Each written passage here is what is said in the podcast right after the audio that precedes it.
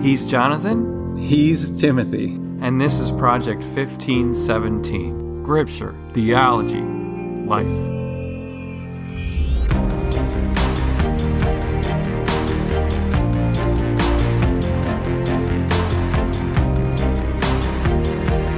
In this episode, we dig into two very important issues with the book of Jude. What in the world is Jude talking about when he says that the angels did not keep their positions? Is this Genesis 3 or Genesis 6? And what in the world is the sin of Sodom and Gomorrah? The two issues are connected and critical to understanding Jude's message. Here we go.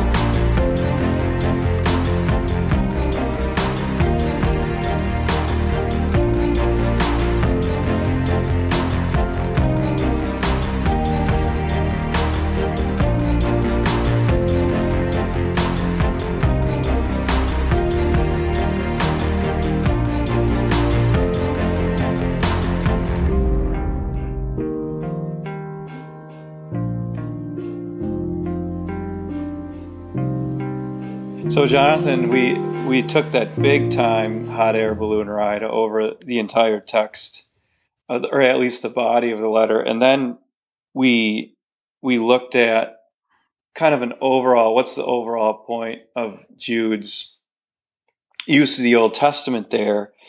But I think we should get into the weeds on maybe a couple of really important questions.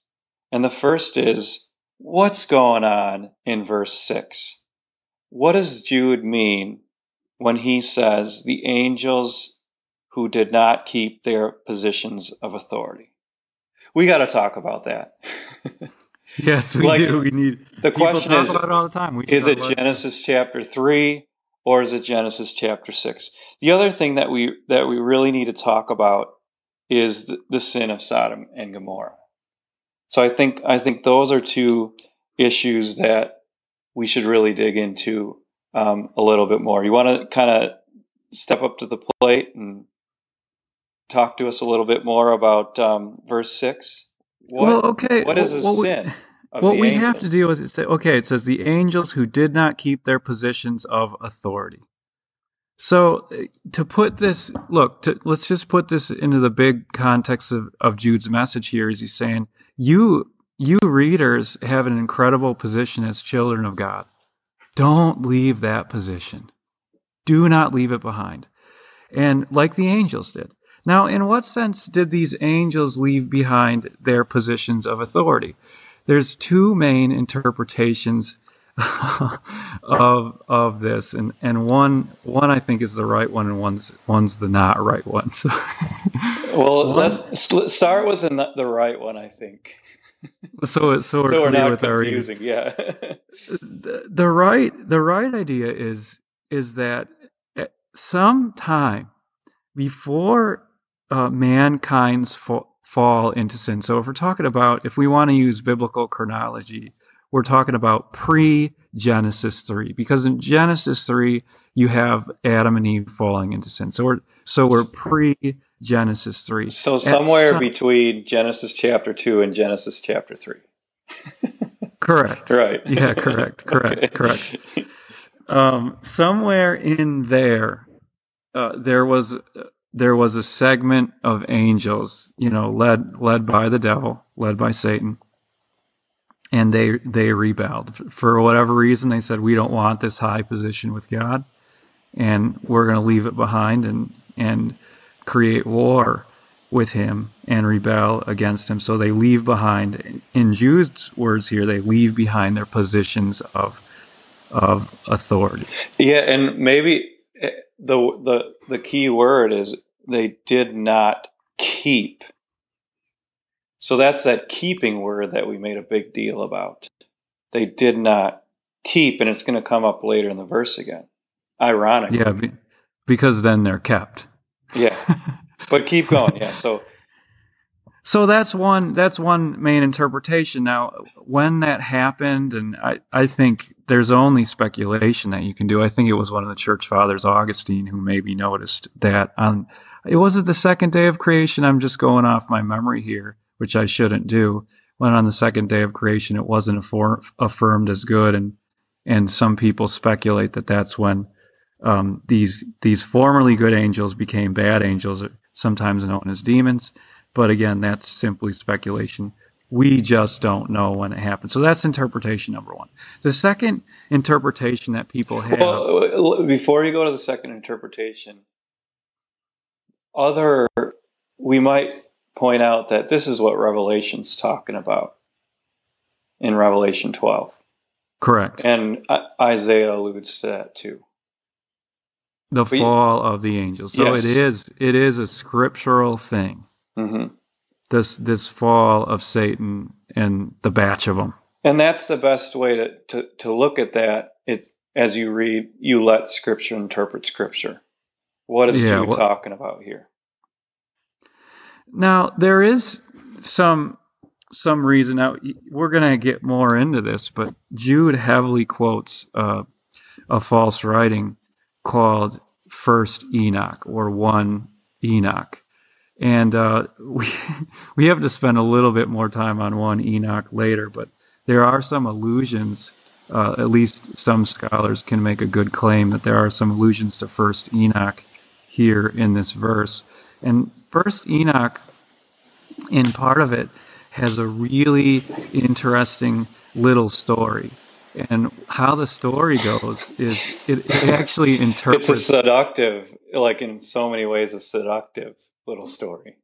yes, it is. It's what it does is it goes to Genesis chapter six, and it looks at that term, um, "sons of God," right, and mm-hmm. says interprets that to mean that those are you know the angels.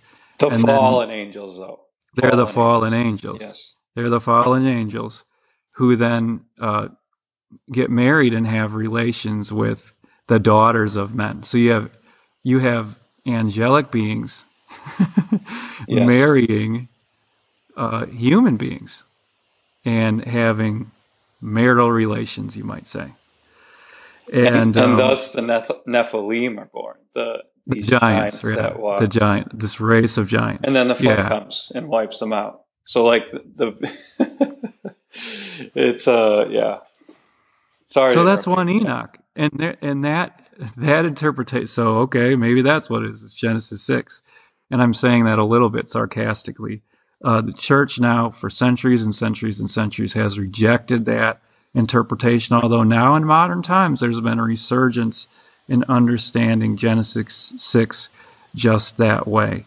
Um, that is not that is not an interpretation that I stand behind, and I don't think it's in line with Scripture. I don't well, think it's Jude's why point not, here. Why not? Like, why do you not think that's right? Simply on the basis that there there is no evidence in the Scriptures for uh, angels in a sustained way to keep bodies so that this can happen. You know, they'll show right. up as if they have a body on occasion, and you you see them that way. In fact, but, Jesus calls them sexless beings. They're sexless beings, and he says they can't get married. Jesus himself yes. says that. Yeah. Mm-hmm. And but so there's, there's, there's, a lot of evidence against that. There's more to it than that, though. I think Jude, if he wanted to quote from First Enoch and understand these angels abandoning their positions that way, he would have said that.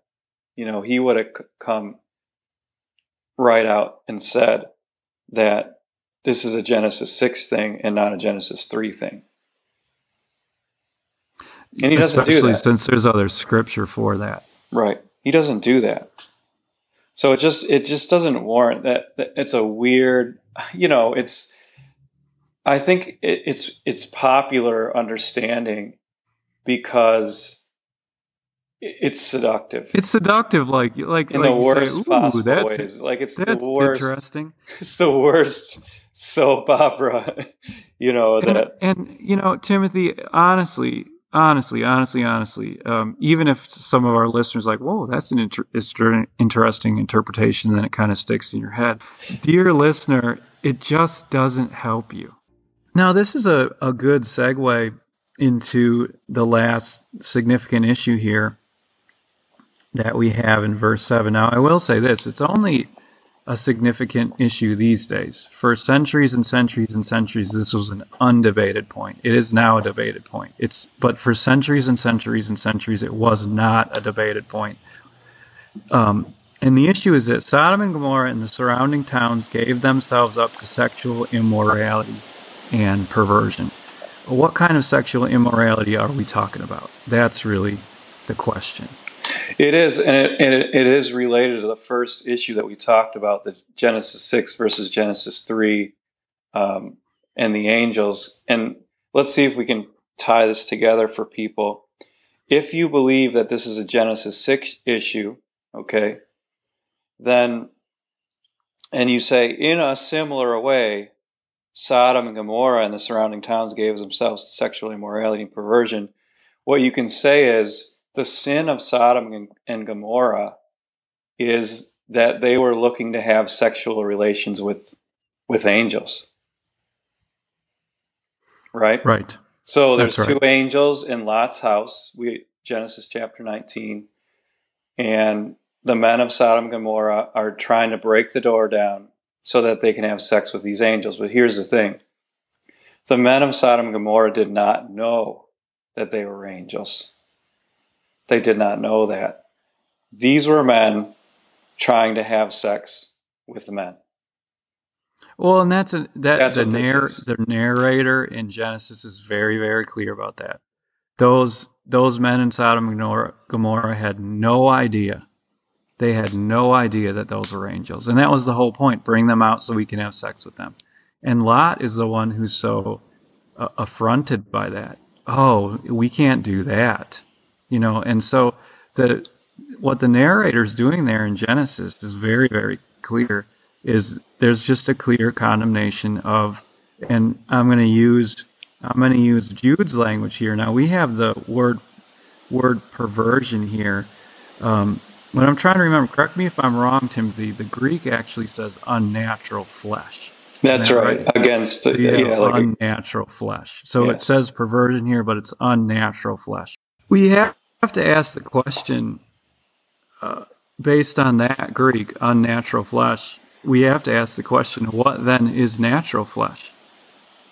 What is natural flesh? Yeah, I mean, it's it just kind of goes back to you know how do human bodies fit fit together, and a male and a female, they just there's a natural way that those two bodies come together, and there isn't a natural way for two male bodies to come together and and produce offspring offspring biologically.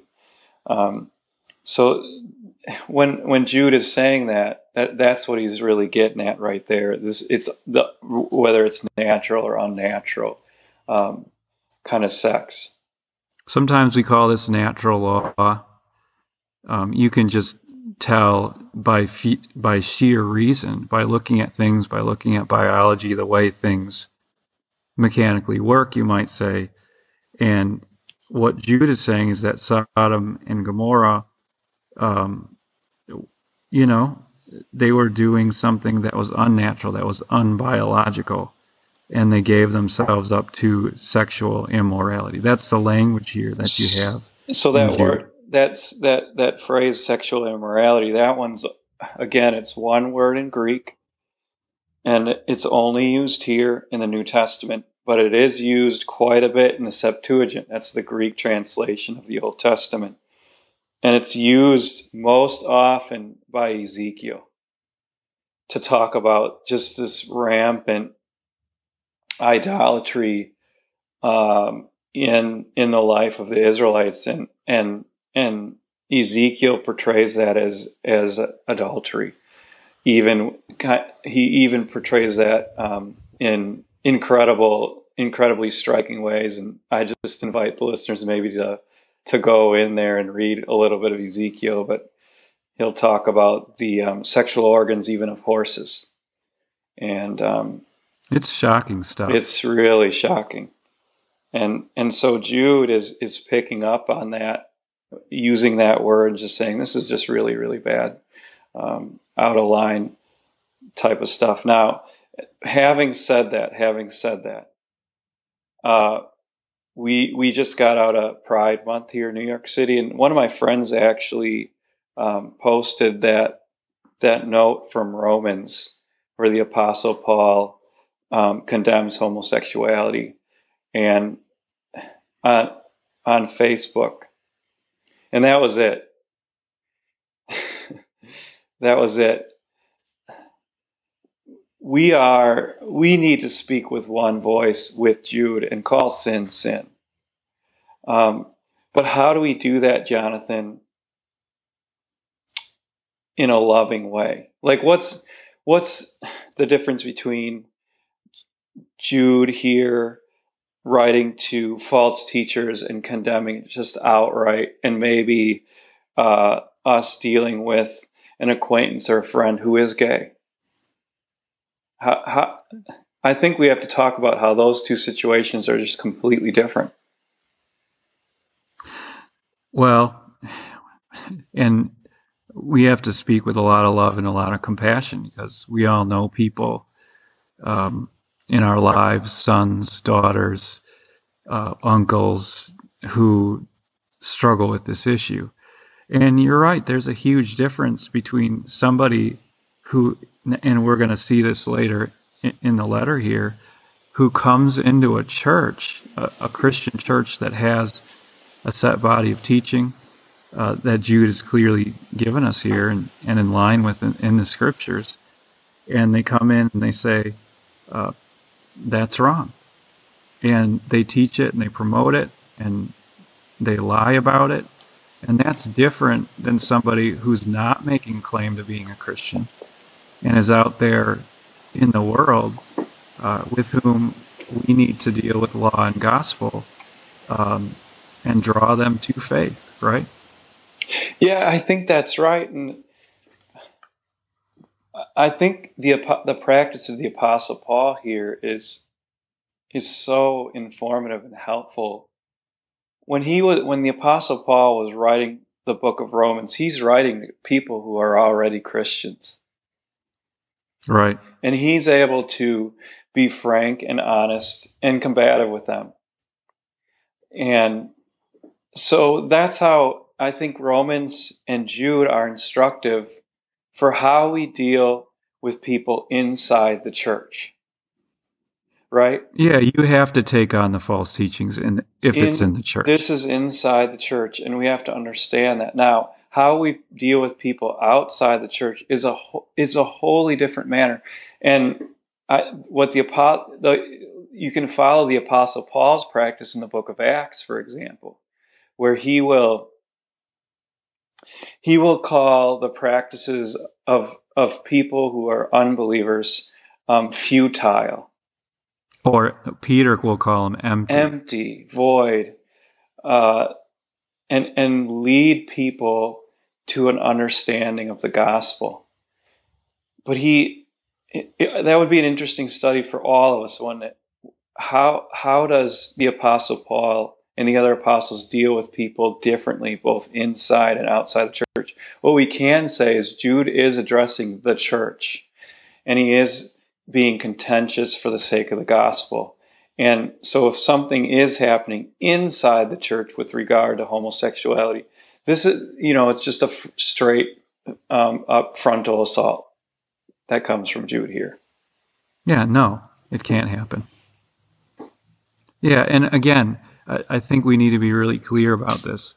We're not talking about people who struggle with um, sexual sin. That is that is not what we're talking about. We're not talking about people like I, I have homoerotic tendencies, or I or I have um, heterosexual issues, which uh, so many people do, and uh, they're lusting in in the wrong ways and and they and they look at that and they say boy i don't i don't like that about myself. These are people who really like that about themselves who totally embrace it. Um, those people in some sodom and gomorrah were banging down a door all together trying to to do this. You know there was no, there was no shame involved there was no care about god or his law or anything like that here in these verses. And so we have to we have to think about that too. So for for this, I'm just trying to speak to the struggling Christian right now and say, there's a difference here, and I hope hope people are seeing that too. Yeah, if if you're out there struggling, I want you to know this. I want you to know this to the depths of your heart. You are forgiven in Christ. You are. And live in that. And flee. Flee from this sin. And get help yeah. too. This Jude is not writing to you. He's writing for people who are not struggling with this sin. Yeah. I mean, even look at Lot. His, if you if you go to that story, I mean, let, us use that story just for a second. There's Lot right there in the middle of it. He hadn't left it. He was he was struggling in it. He was he was tortured in his righteous soul. We're told in other parts of the New Testament, um, but he struggled with it. Clearly, he struggled with sexual sin. Read the rest of Genesis. He struggled with sexual sin, but he was still righteous in the sight of God through faith um, another Christian who is struggling with these issues. And so we can take a great deal of confidence in our God, in our Christ who's redeemed both our bodies and our souls.